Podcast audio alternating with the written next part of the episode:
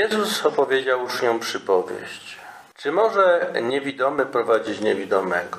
Czy nie, wpada w dół, nie wpadną w dół obydwaj? Uczeń nie przewyższa nauczyciela, lecz każdy dopiero w pełni wykształcony będzie jak jego nauczyciel.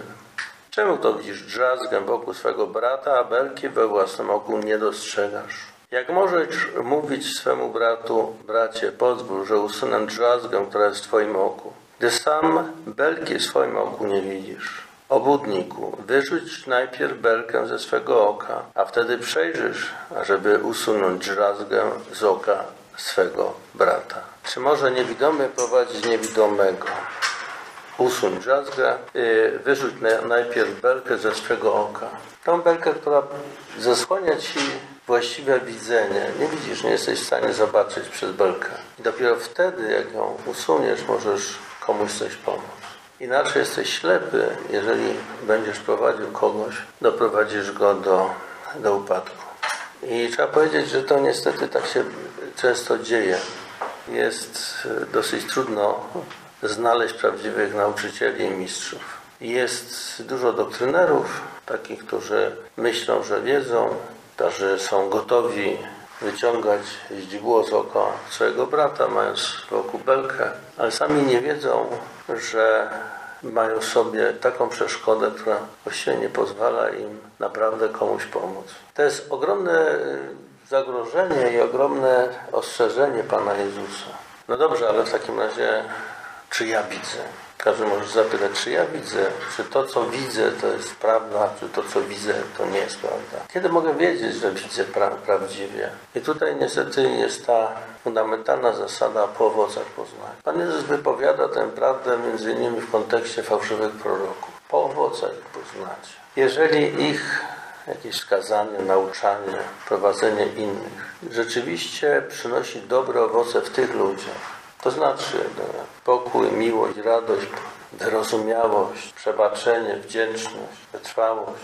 To znaczy, że ten nauczyciel nieźle rozeznaje to, co jest potrzebne temu jego, ucz- jego uczniowi. Natomiast jeżeli to nie prowadzi do takich owoców, tylko buduje w nim akurat złość, agresję, wynoszenie się, pogardę w stosunku do innych i tak dalej, to można wiedzieć dokładnie, że to jest fałszywa nauka. To nie jest to, to nie jest ta prawdziwa nauko, nauka ewangeliczna. Pan Jezus daje takie kryteria.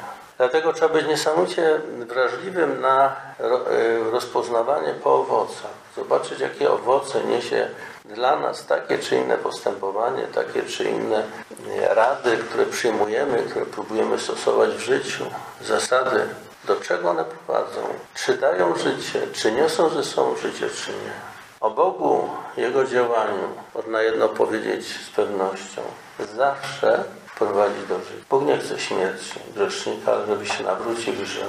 I cokolwiek Bóg robi, to yy, jest ukierunkowane na życie.